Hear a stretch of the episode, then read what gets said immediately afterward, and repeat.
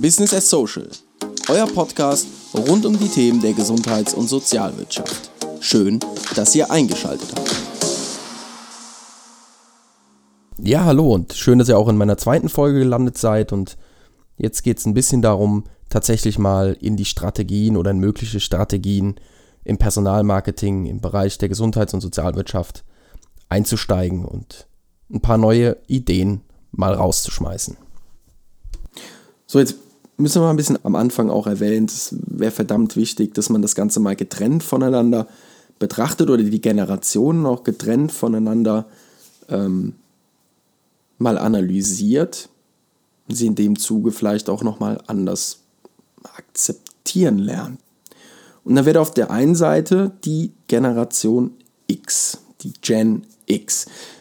Und die Menschen, auch bekannt als die Best Ager, sind heute, sagen wir mal so ungefähr 40 oder älter. Und die haben bereits sehr viel Lebenserfahrung gesammelt. Einige sind Quereinsteiger und andere sind schon ewig im Beruf, leben in Familien, haben vielleicht Kinder, die sie versorgen müssen und andere sind alleinerziehend. An den Arbeitsalltag oder daran, dass sie arbeitende Menschen sind, haben sie sich in der Regel gewöhnt und Jetzt gerade, wenn wir in die Richtung der Gesundheitsbranche blicken, stellen wir fest, dass die ersten Spuren so von Schichtdienst und Überstunden und unregelmäßigen Mahlzeiten absolut erkennbar sind. Aber die Menschen sind für die Unternehmen oft so eine Art Fels in der Brandung. Auf die kann man sich verlassen. Und die Generation stellt die Bedürfnisse anderer Menschen und die der Arbeitsstelle, also so im Rahmen der Loyalität, oft dann tatsächlich noch vor die eigenen. Und dann haben wir die Gen Y, Generation Y. Die jüngsten Mitarbeiter, sagen wir mal, sind ungefähr Mitte 20, aber einige sind schon gute 10 bis 15 Jahre im Rennen und unter ihnen gibt es auch Quereinsteiger, aber auch den einen oder anderen, der nach der Schule sofort rein in die Sozialwirtschaft oder rein ins Gesundheitswesen gestartet ist. Auch in dem Alter hat man sich in der Regel schon an so einen persönlichen, aber auch beruflichen Alltag gewöhnt oder hat einen entwickelt und der ein oder andere Mitarbeiter denkt aber jetzt häufiger über seine berufliche Zukunft und auch deren Gestaltung nach. Für die Generation Y ist so eine berufliche Umstrukturierung absolut denkbar, denn immerhin folgen noch eine ganze Menge Arbeitsjahre. Demnach ist die Auseinandersetzung in der Generation heute ähm, mit der eigenen Lebensgestaltung und der sozialen und beruflichen Rolle absolut im Fokus.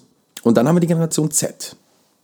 Für die gab es noch nie ein Leben ohne Internet. Die sind mit der ganzen Welt vernetzt, befreundet. Idole gibt es auf jedem Kontinent. Sie kennen jede Musikrichtung, saugen Wissen tonnenweise aus dem Netz, schreiben schneller als sie sprechen können und sehen den Montag vielleicht nicht immer so als Starttag von einer Woche. Sie kennen wenig Grenzen und sie wollen sich nicht lange binden. Autonomie und Authentizität ist ihnen gerade besonders wichtig. Das muss man verstehen. Und natürlich kann man da noch viel intensiver drauf eingehen und die einzelnen Generationen noch enger durchleuchten. Das werde ich jetzt gleich noch so ein bisschen tun. Aber das muss man verstehen und das muss man erst einmal getrennt voneinander betrachten und dann kann man handeln. Denn wenn man Personalstrategien einleitet oder sich im besten Fall mal anfängt, da wirklich Gedanken zu machen, dann muss ich das trennen. Eine Strategie, die für die Generation Y vielleicht absolut sinnvoll ist, kann für die Generation Z einfach total egal sein. Das heißt, am Anfang steht für jedes Unternehmen ein Perspektivwechsel an. Und da geht es darum, die Strukturen der eigenen Mitarbeiter mal zu erforschen und kennenzulernen eine Führungskraft muss in der Lage sein, Mitarbeiter in die jeweiligen Generationen einteilen zu können, um daraus dann eben Personalstrategien zu entwickeln. Entscheidend ist am Ende, ob es gelingt, ein strategisches Gleichgewicht herzustellen, wovon dann jeder aktive oder vielleicht auch im besten Fall jeder potenzielle Mitarbeiter profitiert. Die Generation X ist wie oben beschrieben im mittleren Alter. Die meisten Führungskräfte oder die, die vielleicht kurz davor sind, entstammen genau aus dieser Generation. Als die ihre berufliche Karriere starteten, äh, war von Digitalisierung noch nicht die Rede. Sie setzen eher so auf die klassische Disziplin, auf Durchhaltevermögen, auf Engagement und eben daraus resultierenden finanziellen Erfolg. Sie stehen aber oftmals vor wegweisenden Lebensentscheidungen. Die einen planen endlich ihr Haus schuldenfrei zu bewohnen und anderen wird gerade bewusst, dass es höchste Zeit wird, mit der privaten Altersvorsorge zu starten. Manche haben die Kinder gerade zur Uni entlassen. Und genau die stehen vor neuen Möglichkeiten durch den jetzt erworbenen Freiraum. Sie tragen aber auch die Kosten für die teuren Ausbildungen. Und die werden immer teurer. Oder auch das Studentenleben ihrer Kinder. WGs, WG-Zimmer und Strom und Essen und ja, ein Student kostet Geld. Zudem sind sie natürlich schon einige Jahre im Beruf und wie eben schon erwähnt, jetzt kommen vielleicht so die ersten körperlichen Anzeichen und immer öfter meldet sich der Rücken und die Anzahl der eingesprungenen Wochenenden, die man, hat man schon lange aufgehört zu zählen und die Einkünfte steigen nur langsam und waren vielleicht auch nie sonderlich hoch. Dass das irgendwann mal Richtung Frustration geht oder irgendwie eine Frustration entwickelt wird, die tatsächlich auch Folgen mit sich führt, naja, die Wahrscheinlichkeit ist relativ hoch. Ich denke, hier lohnt es sich extrem mit dieser Generation regelmäßig Gespräche zu führen. Und zwar ohne Anlass, sondern sich einfach mal nach dem Wohlbefinden erkundigen oder nach persönlichen Lebensthemen. Das kann ein Unternehmen schon auf die richtige Spur führen, und zwar individuell und mitarbeiterbezogen. Die Karriereziele muss man frühzeitig ausloten und im besten Fall relativ zeitnah in die Wege leiten. Auf der anderen Seite könnte man die Mitarbeiter durch externe Psychologen und Trainer, Mentoren, Coaches unterstützen, um das eigene Leben irgendwie zu reflektieren und auch nochmal neu einzuordnen und einfach dabei unterstützen, die Spur zu halten. Oder einen Spurwechsel zu ermöglichen. Weiß nicht, da fallen einem jetzt noch mehr Dinge ein. Man könnte kostenfreie Ernährungsberatung anbieten und Zuschüsse zu einer vernünftigen Matratze, dass man gut schläft und seinen Rücken schont oder vielleicht sogar so eine Art Inhouse-Physiotherapie anbieten. Es kann auf der einen Seite eben dazu führen, dass es ein extremer Anreiz ist für Mitarbeiter, im Unternehmen zu bleiben. Aber auf der anderen Seite ist es auch für Unternehmen und für Arbeitgeber eine mega Chance, die Arbeitskraft ihrer Mitarbeiter auch zu erhalten. Gerade in der Generation X könnte das Thema der betrieblichen Altersvorsorge nochmal richtig spannend werden und vielleicht auch so ja, das Nonplusultra, das unvergleichliche Benefit sein. Aber auch mal drüber nachzudenken, ob eine Erhöhung des Urlaubsanspruchs und die Möglichkeit, ein Zeitkonto einzurichten oder durch Aufgabenerweiterung mehr Geld zu verdienen. Das schafft Anreize. Es ist unabdingbar und das heißt hier echt auf die Zukunft gerichtete Strategien zu entwickeln. Und trotz, das darf man jetzt nicht vergessen, trotz der Tatsache, dass diese Generation X eben ohne Internet aufgewachsen ist, ist aber auch der Einsatz von modernen Technologien wie eine Software zur Dokumentation oder die Implementierung von Kommunikationsplattformen ähm, extrem wichtig. Und gerade hier spielt die Generation X eine mega Rolle, denn so eine Software lebt von Prozessen und Prozesse in einem Unternehmen leben einfach von Erfahrungen. Die Generation Y gleicht sich dann in vielen Punkten der Generation X, doch in einigen Punkten muss man sie dann doch gesondert betrachten. Internet und jegliche Form von Informationstechnologie sind diesen Menschen keine Fremdwörter und wenn sie nicht von Anfang an eben damit aufgewachsen sind, dann ging es zumindest in frühen Jahren irgendwann damit los. So schwebt die Generation so ein bisschen zwischen altmodisch und modern. Die halten an Werten fest, wie den sicheren Arbeitsplatz, und leben aber auf der anderen Seite ein sehr modernes und an die Zeit angepasstes Leben. Sie schrecken nicht zurück vor sozialen Medien, schauen neben Free TV eben auch Netflix und nutzen das Internet zur Informationsbeschaffung.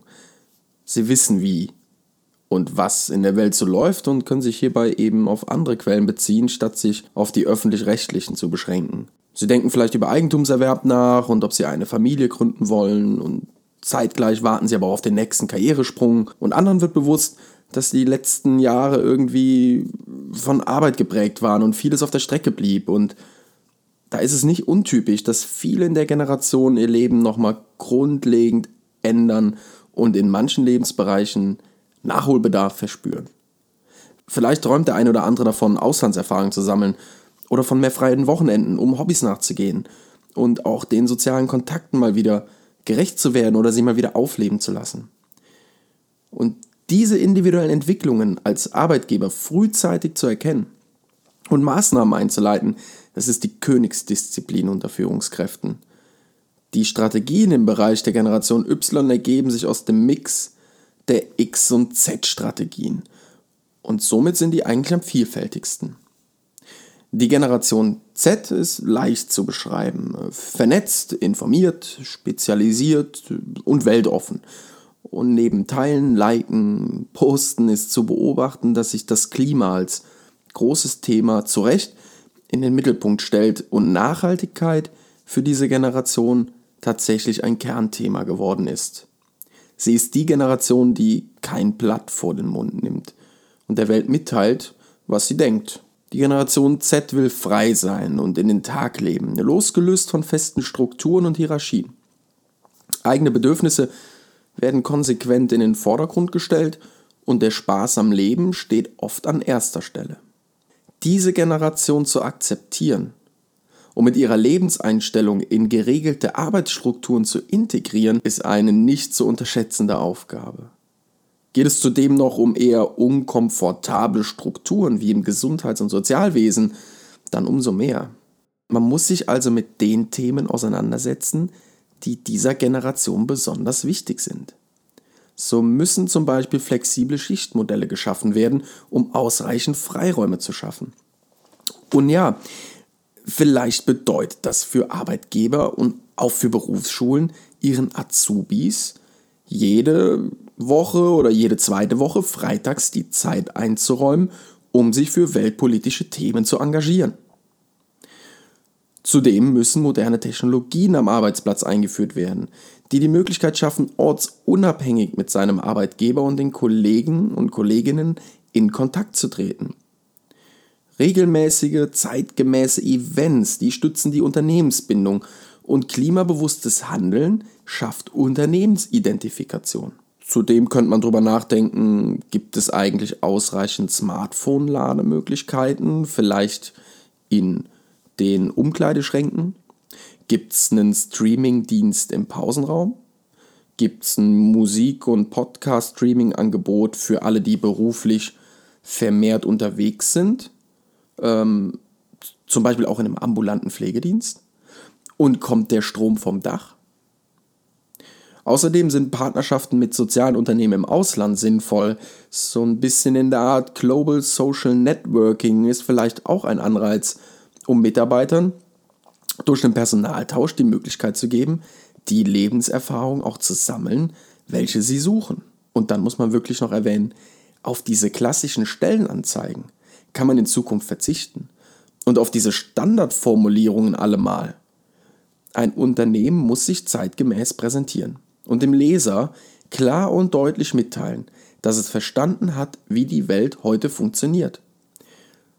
So sollte das eigentlich dazu führen, dass man sich als Arbeitgeber in sozialen Netzwerken präsentiert und hier konstant wertvollen und zielgruppenorientierten Content liefert. Und dieses Thema sollte auch in Unternehmen der Sozial- und Gesundheitswirtschaft Jahr für Jahr auf deren Investitionsplänen auftauchen, um sich gegebenenfalls auch durch spezialisierte Agenturen unterstützen zu lassen. Das Einbinden von Influencern zum Beispiel kann auch ein geeignetes Mittel sein, um eben branchenfremden Menschen Zugang zu sozialem Content zu ermöglichen.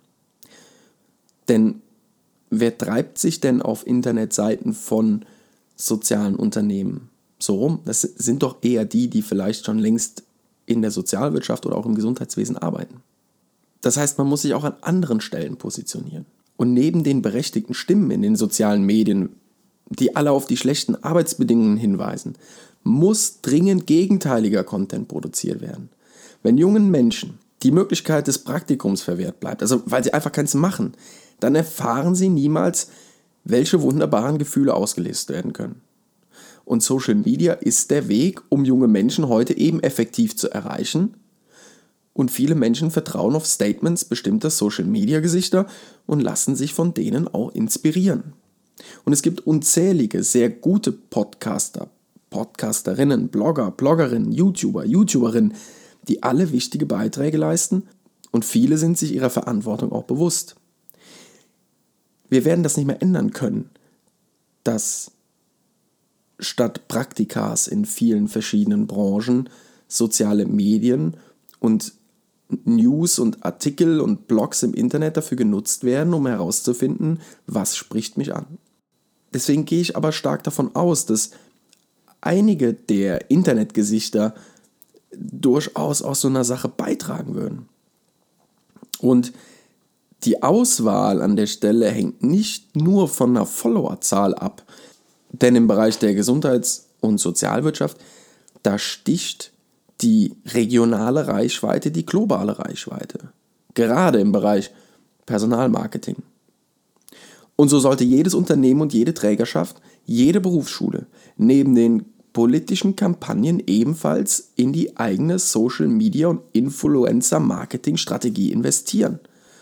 Zum Wohle der Gesundheits- und Sozialwirtschaft und zum Wohle aller. Es ist höchste Zeit, es zu erkennen und es ist höchste Zeit, sich zu bewegen. So, ich hoffe, ich konnte ein bisschen kreativen Input liefern und freue mich über jede Menge Kommentare und in diesem Sinne bis zum nächsten Mal.